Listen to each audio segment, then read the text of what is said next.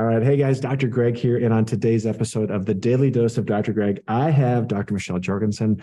Michelle has quite the journey. She is not only a traditionally trained dentist that's transitioned into a biological dentist. She's also gone to the garden and to the internet to help people come along and live the life that they really are truly designed to live. So Dr. Michelle, it's an honor to chat with you today. Thank you so much. I appreciate you having me.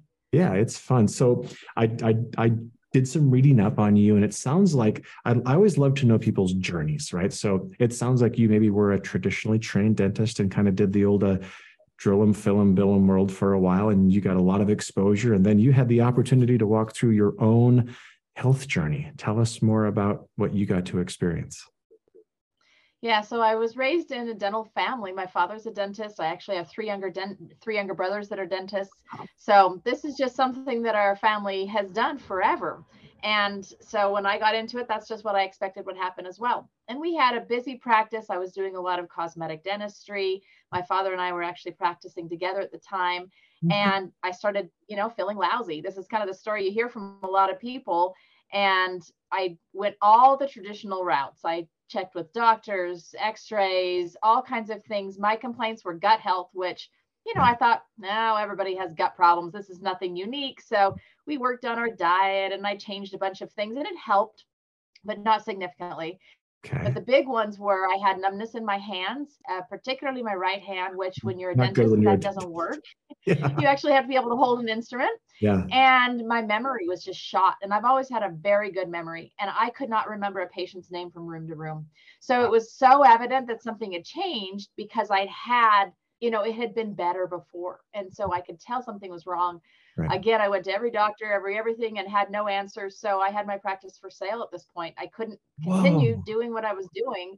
And I was looking at all sorts of alternates, consulting what I was in my mid 30s. My husband worked for the practice as well. So this was our entire livelihood that was going to be going down the tube. And finally a fellow dentist said, have you looked into mercury poisoning at all? And I just said, well, I don't know what you're talking about. I don't have any fillings. I mean, I knew that silver fillings had mercury in them, but I don't have any myself. Right. And I said, well, I don't have any fillings. And he just laughed and he said, oh, it's not the fillings you have. It's all the fillings you've been drilling out for the last, 8-10 years with no protection whatsoever. And I had never given it even the slightest thought because the entire mercury talk in dental school is if you tell someone that their fillings could be causing a health problem, you will lose your license. Yes. Oh my gosh. You just got the whole talk. My wife and I have really good friends and they're sweet friends of ours. And we raised our kids together and she's a traditionally trained dentist and does orthodontic work. And we went there once to have the mercury conversation. And then we're like, okay, this is not a friendly place for our conversation to go because she's like, you are crazy, Greg. Like that's impossible. And I was like, okay. And I think it's important to have those conversations sometimes because some people are so narrow-minded and not in a bad way, but they're like, what if it could cause an issue? And if it could, then what could that look like? Okay. So you had this possibility put in front of you, like it could potentially be mercury. So maybe talk about, did you do like a urine provocation test? Did you do a blood test? Like, how did you walk down that journey to figure like, oh my word, I am full of this stuff? Yeah. So I knew enough to know to go to a doctor that wasn't in the traditional world, So I thankfully went to a doctor. She was an MD, but she has really practiced, kind of broaching both sides of the line. And she talked about how it had to be a provocation test. So for those that might not know what that means, basically mercury, when it's in the system, it goes and hides. It hides in organ systems. It hides particularly in the brain. Right. And when you do a blood test, a hair analysis, a urinalysis, you're only getting the mercury that's actually free. So you're not actually seeing the true situation in the body. So yes, I did a provocation test, came back mercury toxicity off the charts. Wow. So all of a sudden now I finally had my answer, but then that was just the start of the journey, And so she said, well, you're not going to fix anything if you keep putting it in as fast as you try to get it out. So she said, there are ways. I've heard of dentists that have figured out ways to remove these safely. So I had to go and find organizations that did this. I didn't know they existed. This is not like widely publicized in dentistry. Big time. I didn't even know these organizations existed. They have entire protocols. I started learning the protocols, but it was for me. It wasn't for my patients. It was for me, so that I could continue practicing. And then all of a sudden I thought, well, gosh, maybe this is good for my patient. And oh, maybe it's good for my dental receptionist that's sitting, you know, up there and the HVAC system circulating in it. And what about my dental assistant or the hygienist? You know, they're having infertility issues. They're having other health challenges. Maybe this could have something to do with that. And so my mind started going there, and then patients started noticing. I mean, because when you're doing these protocols, they're going to notice. This is significantly different than just going to have a, you know, a filling taken out. Yeah. So they started noticing and saying, gosh, my doctor's been looking for somebody that does this. Can we tell them about you? And then the doctor started calling and saying, well, if you do this, well, what about this? Do you also do this? And I would have no idea what they were talking about. I'd just kind of nod and smile. And then I would go and do some major research and find out what the heck they were even talking about, so that I could call them back and say, yes, I do that now. Oh so often the doctors knew much more than I did as a dentist about my own field, because we aren't told or taught that dental health has much to do with overall health. Gum disease, it's kind of like a big thing. People talk about it, but that's as far as it goes. Right. And now I tell dentists, they say, oh yeah, I know about that gum disease thing. And I'll say, that's just like, that's like kindergarten. Like, you have no idea where we're going to go, you know, with this beyond just that. So I had to learn. So you had an opportunity to be the subject of the journey and walk through, what does it look like to, what are the symptoms I have? What is the journey to get well? And then also, how can I stay doing my calling as a dentist? And I love how you said, not only protect me, but the people that are around me and supporting me. So it just makes sense, right? Yeah. You do the right thing and you do it right. So how long, I mean, and this is not like take two of these and in the morning, you're going to be $1 million. So your journey took some time. So give us an idea kind of maybe the timeline that it took for you to start noticing some change. I started noticing change fairly quickly, that there was something moving, you know, something was changing, but it was probably at least 5 years before I went, my brain's back. Wow. All right, I can do this. My brain is back. But again, remember, I was still being exposed. Right. So, you know, even with all the precautions we use, there's still going to be some exposure. And so the ideal would have been that I'd left dentistry completely. My healing would have been faster if I'd been able to do that. I didn't do that. So it took a lot longer. Sure. But it was not an overnight process, and it's not going to be. Anytime you're dealing with heavy metal issues like this, they take a while. I think it's important for our listeners to understand that, like, Western medicine kind of paints this picture of like, hey, this is your diagnosis, this is the approach, you're going to feel better right away. And that's just not how most journeys happen. So we get to retrain people about like, hey, it took you a while to get here, right? You were exposed to Lord only knows how much mercury vapor as a dentist. And then you were still being exposed, even with all the contraptions and the dams and the negative pressures and all that stuff. But it takes time. And the thing I love about all of it, though, is that the body is truly designed to heal. So I always say the body doesn't need help to heal. It just needs nothing in the way. So our question is, what's in the way? So, and I love too that you're like, no, I'm going to stay in this thing called dentistry, because if this happened to me, not only how many other dentists is this happening to, but we have to be a voice. And as you explained earlier, that is a voice that's not always like to be heard. And some people are definitely against that. So now we do functional dentistry. So maybe dive into that a little bit, so that if someone's like, wait, my dentist doesn't do that, or kind of give our listeners an idea of what functional dentistry looks like. Yeah. So it's interesting, because in my practice now, my role is the diagnostician. So I'm the one that you see on the first visit. And we do a panel of testing along with the dentistry, and they're dental specific, but we want to know, how is your body performing? We ask a lot of questions. We want a lot of information on things like autoimmune disease and diabetes and thyroid function, hormone function in general. How are you sleeping? There's a lot of things that go into what we find out. And the reason is there are so many connections with overall health and dental health. There was a book written, I believe it was 2019, and it was written by an MD, actually, which I find fascinating, not a dentist, and an MD that's also a JD, which means he's a lawyer. Right. Meaning he's not going to say anything that he doesn't believe is going to be able to stand up to, you know, scrutiny, yeah. which I appreciate. And in this book, he says that 60 to 80% of chronic disease is either caused by or related to dental disease and dental issues. Mm-hmm. So if that's the case, there's a couple of things that really bring responsibility right back to the dentist. That, first of all, 60 to 80%, I mean, that's huge. And the cool part about it is that we can clear up that 60 to 80% sometimes in a couple of months. Then they get to visit you and you get to do the rest of the work for the next 5 years. But, you know, so ours is actually pretty quick to clear up. You know, we get rid of the biggies. Yeah. But the other responsibility we have is, how often do people see the dentist?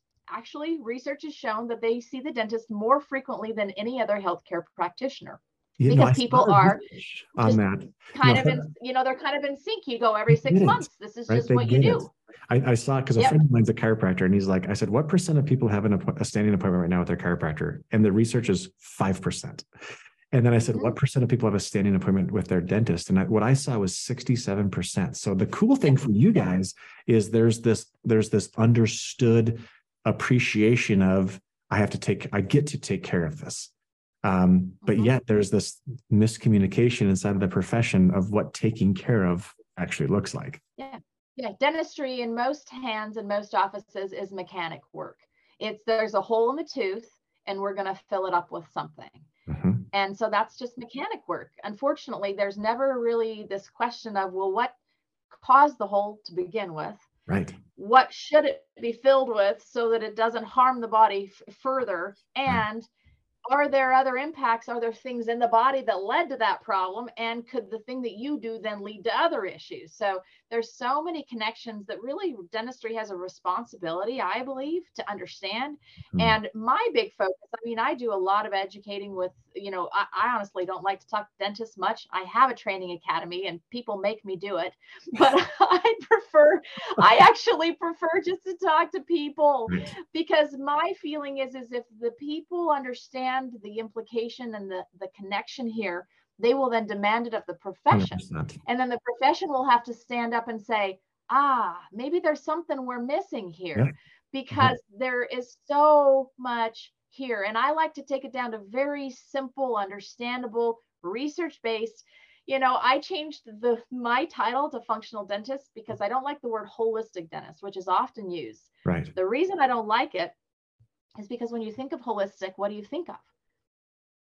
You know, you think of tie-dye, you think you're going to come into my office and you're going to have beads hanging in the door, we're going to have yeah. incense burning, and we're going to be doing some seances and some chanting, you know. Right. And when you visit my office, it's the exact opposite. I mean, we are very in tune with those things, but it is the most scientific-based, like technologically advanced place that you're going to show up to when it comes right. to the dental world. And people walk in and they go, oh, you know what you're doing here.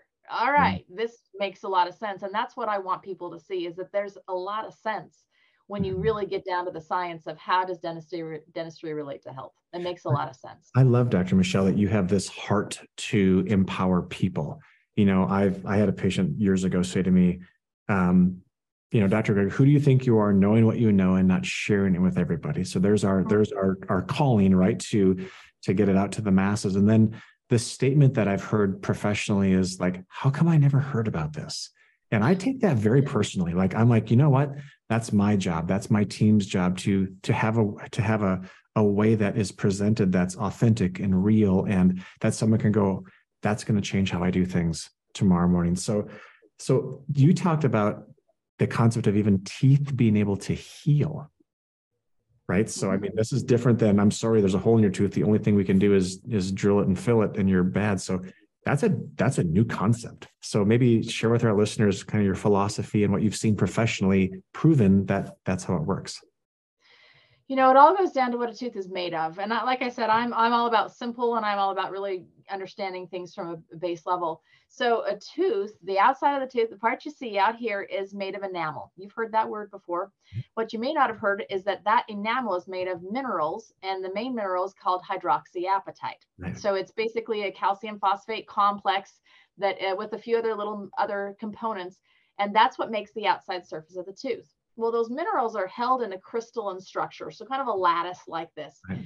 And when we eat acidic food, or when the bacteria that are in our mouth eat acidic food or sugary food, mm-hmm. they create acid. That acid actually pulls minerals out of that lattice. So I like to think of it a little bit like a threadbare blanket. Right. You know, a blanket that has all the threads, you know, thinner versus a threadbare blanket. There's a lot of holes in there, or a sponge. Well, when you eat acidic foods, or there's a lot of bacteria that eat sugar and they create acid, it pulls the minerals out of the tooth. So what have we been told forever to do if that happens? Use fluoride, right?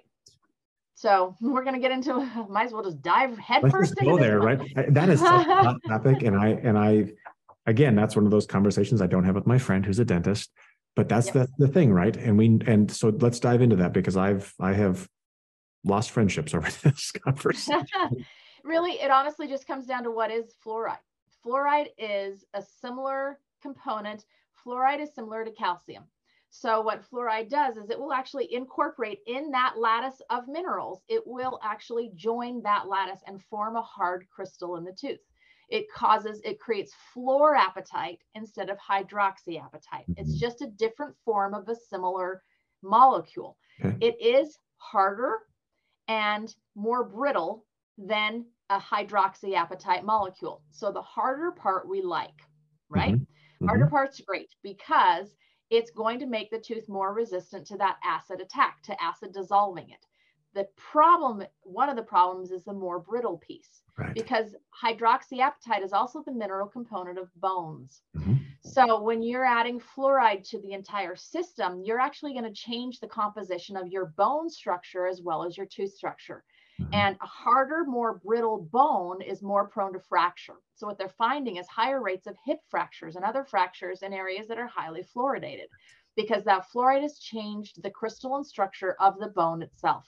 Well, I'm not okay with that. The other problem with fluoride, well, there's multiple problems with fluoride, but another biggie is, if you look on the periodic table, go back to high school chemistry, right. Fluoride is right next to chlorine, iodine, bromine. They're all in a classification called halides. Right. Well, iodine is actually necessary for it's necessary to activate every cell that secretes something. And mm-hmm. one of the primary cells that secretes something is your thyroid, that right. secretes or activates thyroid hormone. Mm-hmm. Fluoride is a bully. So it will push out iodine in that thyroid hormone, and it will appear to a blood test like you have activated thyroid hormone. So you'll take the blood test and they'll say, you don't have low thyroid levels. You're actually just fine.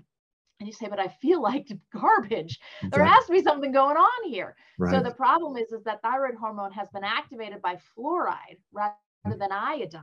It right. shows that you're fine, but you have no activity. So low thyroid is a very, very common thing that happens in high fluoridated areas. Well, how many people do you know that have low thyroid issues? Well, and even you look at these kids' toothpaste, right? And it says on there, you know, should your child swallow this, contact poison control. I'm like, hey, don't you watch your 3-year-old brush their teeth?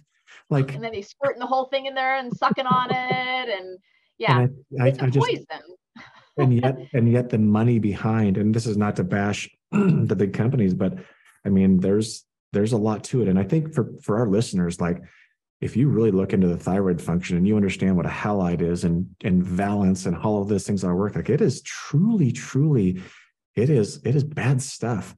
But yet there's this like, no, it's fine. No, it's fine. That stuff's crazy. And it just breaks my heart that, why can't there just be an authentic conversation about how the body's put together and where it's at? But yet, and that's part of our job, is to be a voice.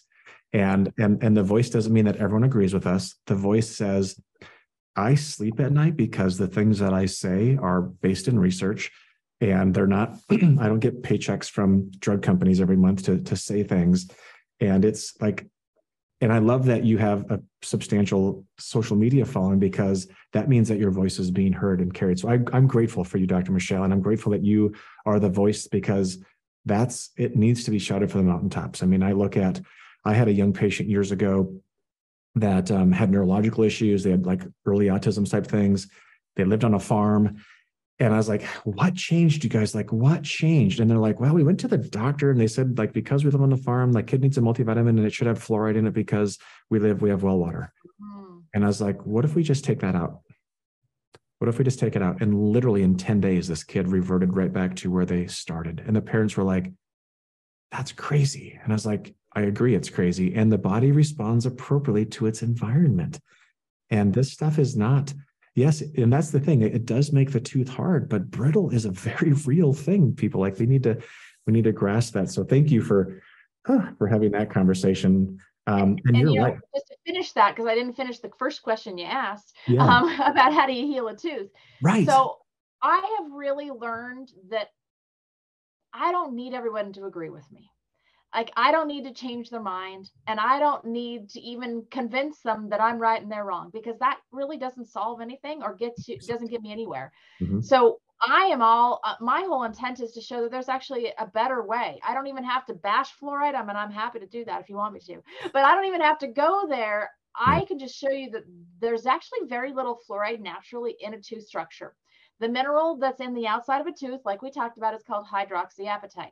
So if the acid is dissolving minerals, they're dissolving hydroxyapatite. So why would we actually put something back to plug the hole, to make that threadbare blanket, thick again? Why would we actually put something back that was never there to begin with? Right. Why don't we just put the thing back that was lost? So again, I don't even need you to believe me about fluoride, but I want you to understand that your tooth, if it has holes, if there's these microscopic holes and pores, the thing that's lost is hydroxyapatite. So guess what's going to heal it? Putting hydroxyapatite back in the holes. Right. So that is what I recommend, is let's just use the thing you lost to repair the hole that's there. And can you heal these holes? Can you fill the holes back in? Absolutely. If there's a caveat with this. Yeah. If the hole is only as deep as the enamel layer, because remember, we talked about that's where the hydroxyapatite is. It's in the outside layer of the tooth.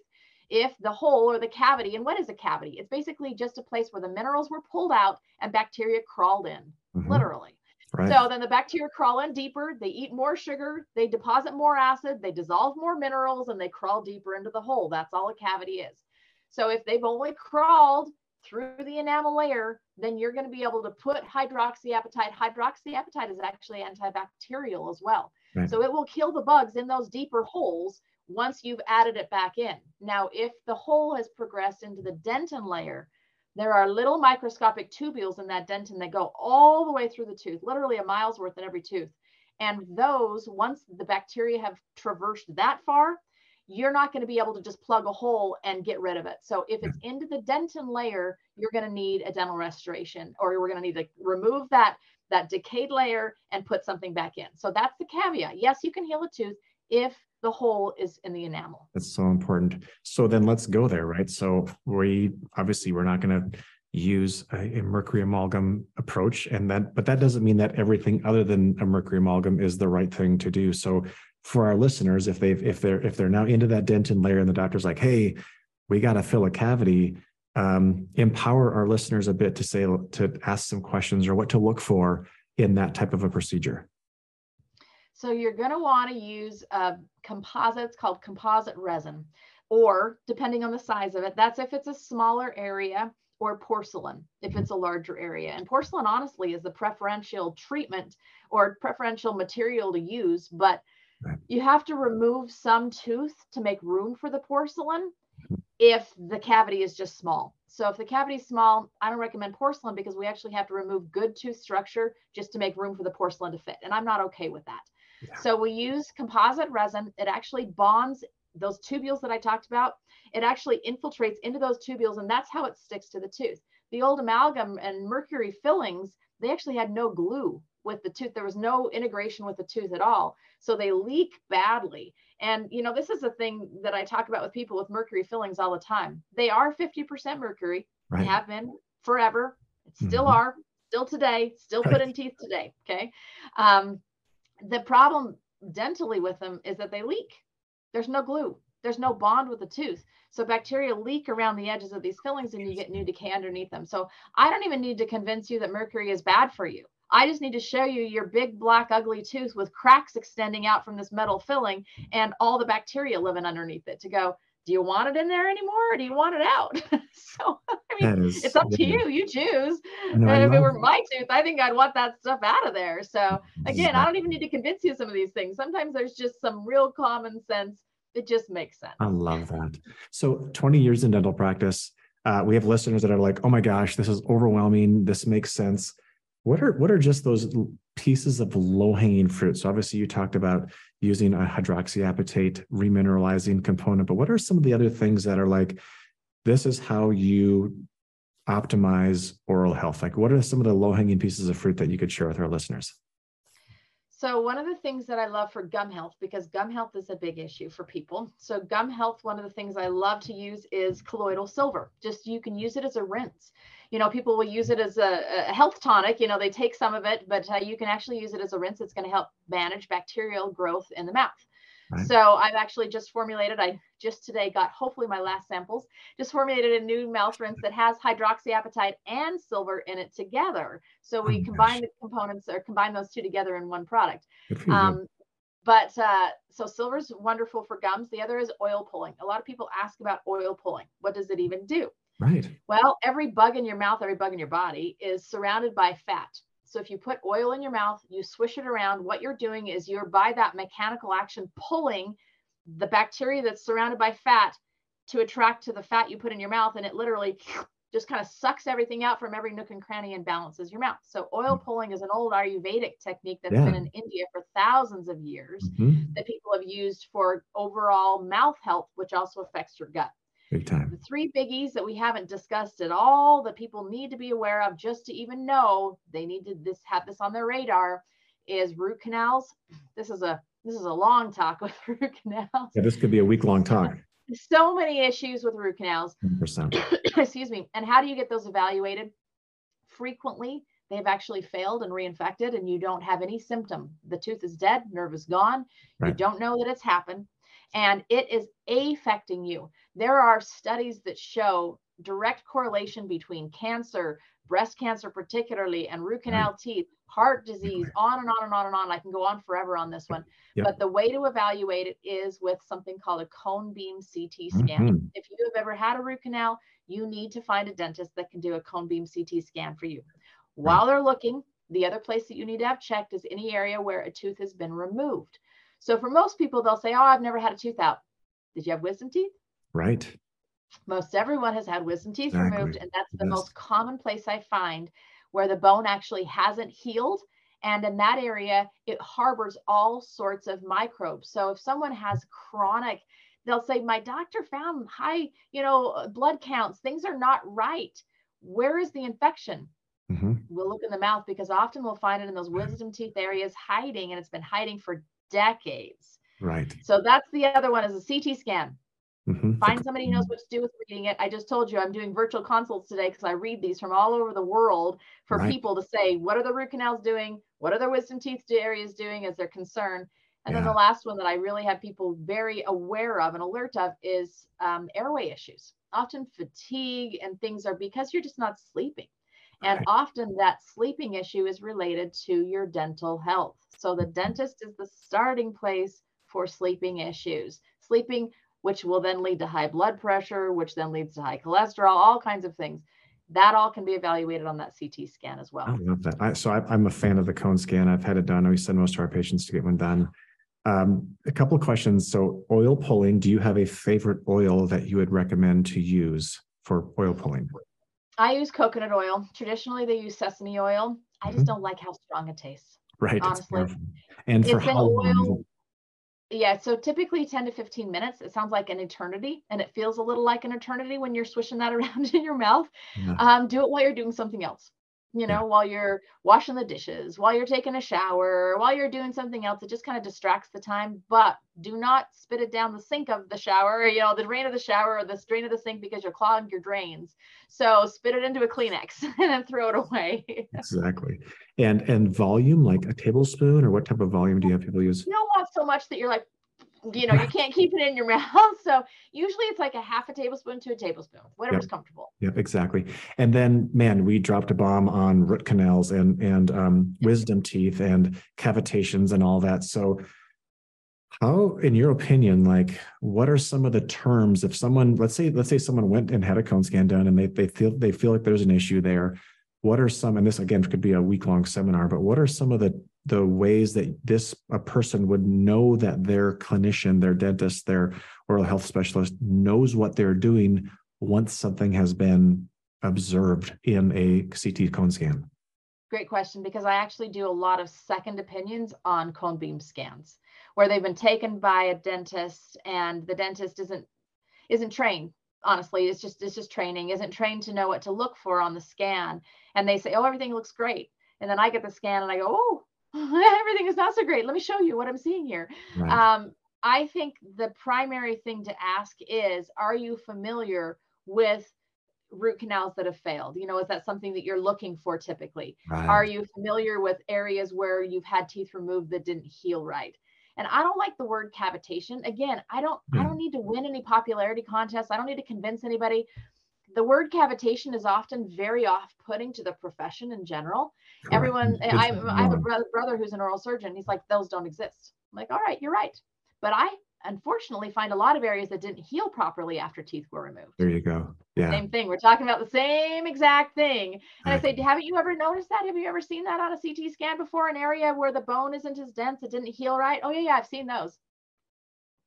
We're talking about the same thing, but the word itself turns the person off. So I will just say, do you look for areas where teeth have been removed that haven't healed? Okay.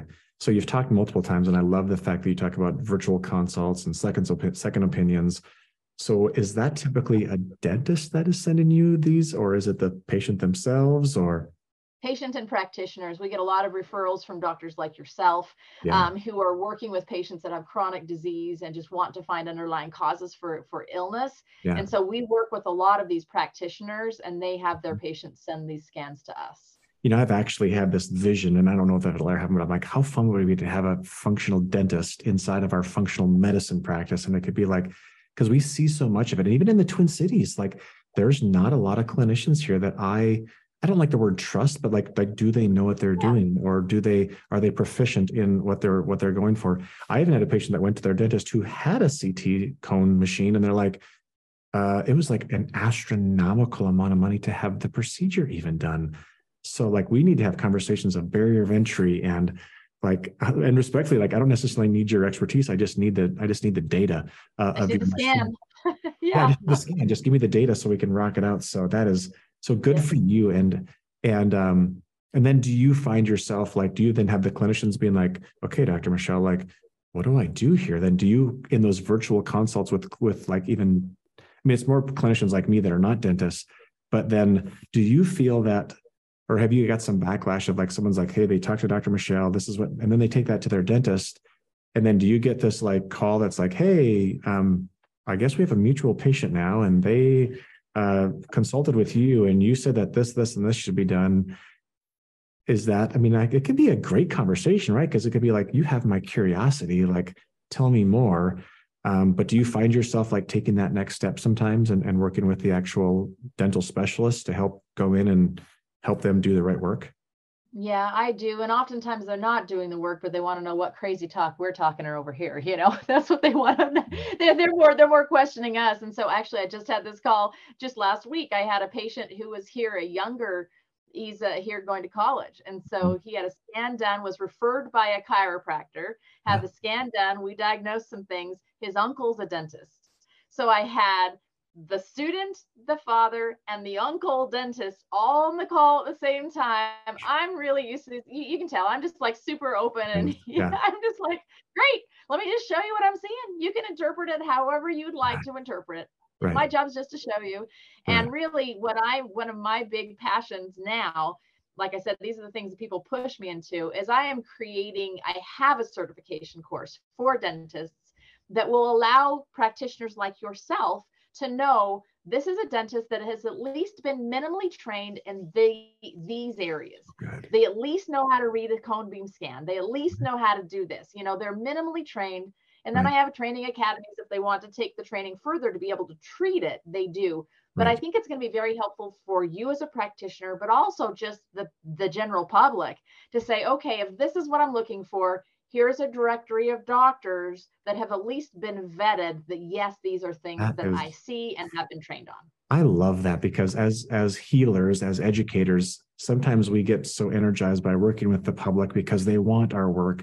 And I've even done consulting myself, and there's times where I'm like, it's a drain. Like, but yet there's a calling, right? Like, hey, you only have so much bandwidth. Your practice only has so much bandwidth, and you're amazing one-to-one. And what I tell my, kind of my vision as we look at things is you've achieved another level of understanding when you can train someone else and they could get, let's say an 85% similar reaction to if it was through your two hands and your technology. So I applaud, and I understand the undertaking of that. And I love the fact that, I like the term that says people vote with their checkbooks, right? So if enough dentists have enough patients saying, hey, I would love to have a cone beam CT scan done. And the doctor's like, yeah, I really don't do that here.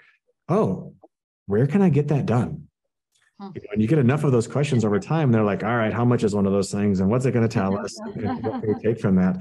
But I think in every profession, there's people that just, I think like there's a hunger for wanting to serve well. And I think that's what this boils down to is like, you have this gift, you have this passion, and you're going to give it your very best. But also inside of that, you've also stepped also more into just like, hey, this is not just me doing work. Let me come to your home. So you've actually written a book called Healthy Mouth, Healthy You.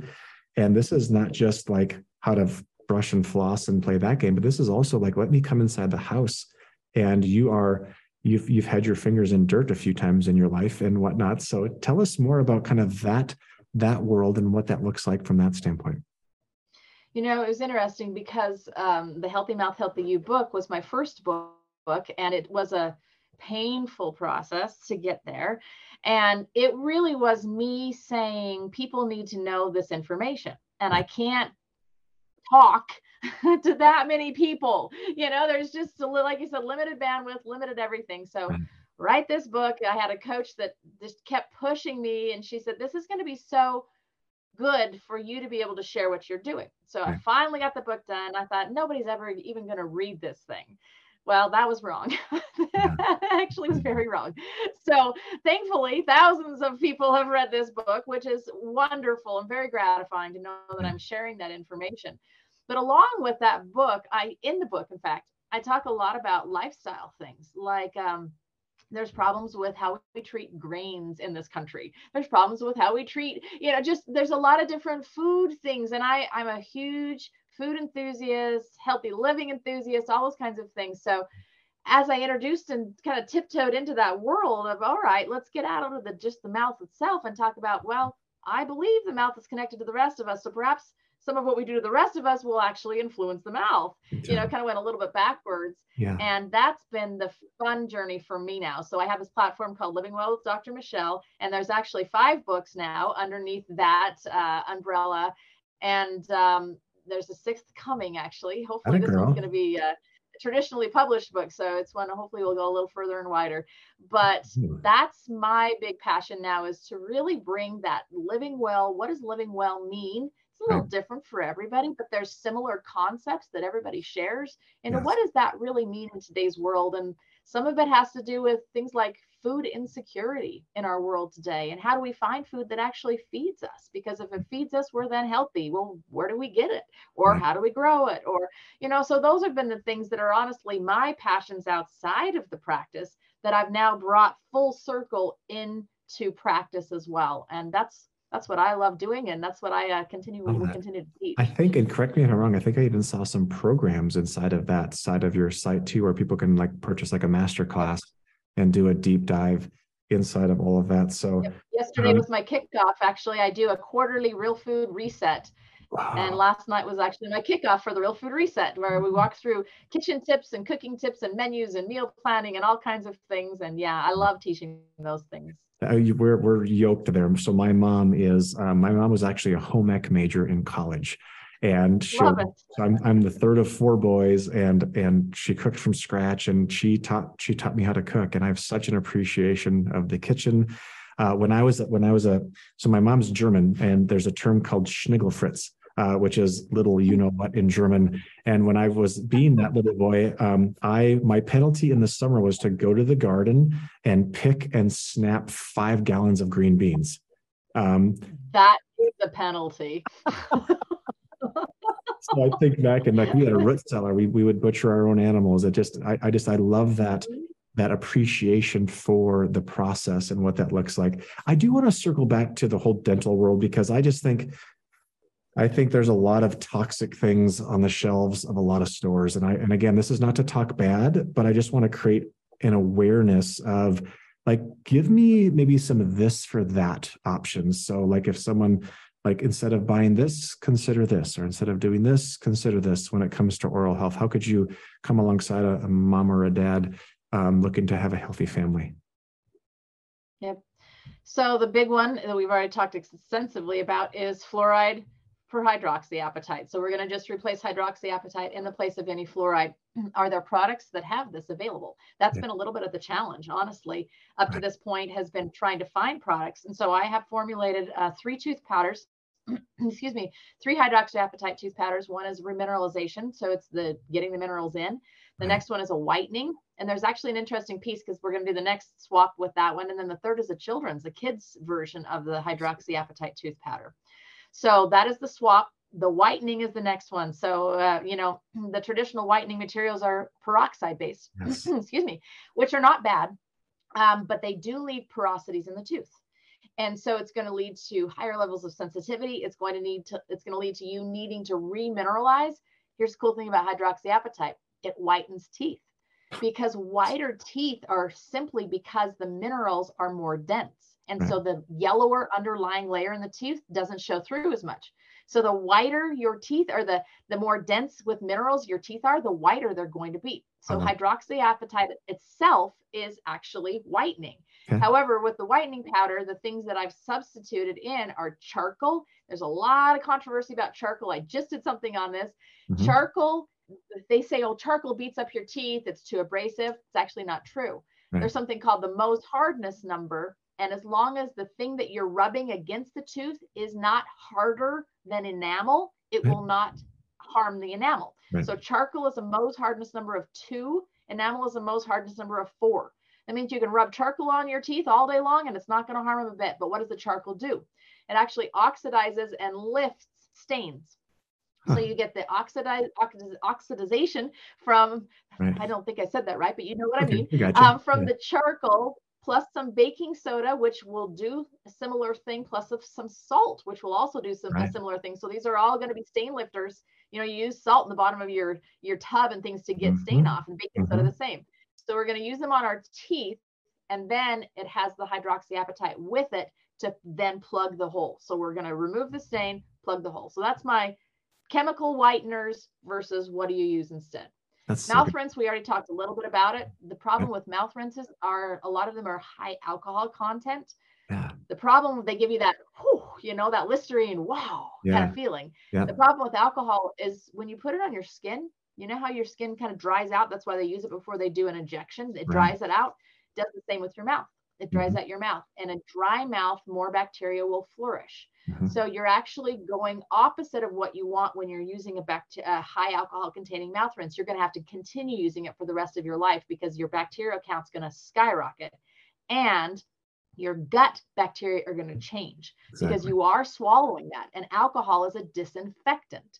So it's going to disinfect and change the gut biome when you're using that high alcohol content. So I, again, use silver, which is interesting. It really only affects the pathogenic bugs, not the good ones. Love it. And I like to add the other thing with hydroxyapatite in there so that we're getting the remineralization plus the gum health benefits as well. So that's my swap for mouth rinse. I love it. A lot of people ask about floss. Yeah. I actually tell you don't have to floss if you don't want. I don't care if you floss, but you need to clean in between there somehow. Okay. So a lot of people, their favorite way to do it is with some sort of a water flosser, but like they're really messy, and try to get your teenager or your kid to use, like they're squirting the mirror. They're, it's like, okay, yeah, we're going to put this away. We're not going to do that anymore. Yeah. So my favorite version is a shower flosser. It's connected between the head, the shower head, and the wall. You disconnect the shower head, then you screw this on and put your shower head back. So you divert just a little water from the shower into this water flosser. You're already in the shower. It's already a mess. It's a mess. You kind of want to stay there a little longer. It's great. So we use that instead. You use it. It's really good for like cleaning the mold and the grout in your shower too, just in case you wondered. So it's high pressure. It's like a high pressure wash for your shower, but it's wonderful to clean in between the teeth. You don't have the mess of the water flosser. And some people just say, you know what? I'm never going to floss. So good luck getting me to do it. So don't. So don't floss. Yeah, don't have any doing it right. Well, that is awesome. My goodness, this has been a great conversation. I love your energy. I love your your zest for what you're doing, and that obviously means that you need to take care of yourself, right? So that's a big part of your journey, and so that's gosh, this is just so fun. So you've been in this for 20 years. Where is Dr. Michelle 5 years down the road? So I'm going to be doing Living Well full time, most likely 5 years down the road. We actually have a succession plan. I have a partner in my practice, and actually my practice is a little different. So I, like I said, I do all the new patient intake, but I have 6 specialists that I work with and that are work within my practice. So I don't do the dentistry anymore. And what I do is I've hired specialists, not just one guy who does everything. A lot of dental offices that are kind of specialty practices will do that. I used to be that guy, I was the guy, I did everything, but I thought, I just can't be the best at everything. So I've hired the best. So I have the best of the best in the practice. And now what I do is I just say, okay, you're going to go see this doctor for this, and then you're going to see this doctor for this. And then we integrate with chiropractors, we integrate with myofunctional therapists, with MDs, with functional medicine doctors, whomever also needs to be on that team. And so that's really what I see myself doing in the next 5 years, or in 5 years from now, is helping to create those interdisciplinary teams in other places, like you just said. So I will bring a dentist to you. We will get them trained, and we will bring them right into your practice, or at least affiliated with your practice. Yeah, and that's really what I hope to do. I am grateful for that. And that's an undertaking. So for our listeners, like, that is a big deal to get that taken care of. So good. All right. Hey, where do people find you? I know you're all over social media. Give us some, and we'll link this in our show notes. Where can people find Dr. Michelle? So it's Living Well with Dr. Michelle. I had to do it because it rhymed. So hopefully you can remember it that way. So you're going to find me on Instagram, Facebook, YouTube. If you go on YouTube, I do a ton of video. Just before this, I was doing a whole bunch of video. I do a ton of video. It's all free. Go on there, learn what you want to learn. I'm super open with anything, so it's easy to learn from. That's the Living Well site. And there's all sorts of things if you're interested in the products I've spoken about. That's all on there. The courses, everything's on there. The dental practice is actually called Total Care Dental. Cool. And the Instagram for it is Total Care Dental Utah. I am located in Utah. Okay. And I believe it's the Total Care Dental on Facebook and YouTube and everywhere as well. So lots of information. I'm all just about sharing and helping you to know a better way. And so there's lots of information out there, free for the taking. Just come and learn. Michelle, I love your heart, and I'm grateful that you are one that just says, I have info and here it is, and take it and run with it. And if you need, more, I'm here. So thank you for doing what you do. And thank you for spending some time with me today. I know you're just in your video studio. You probably got a packed afternoon. So grateful for you. And thank you so much. Thank you.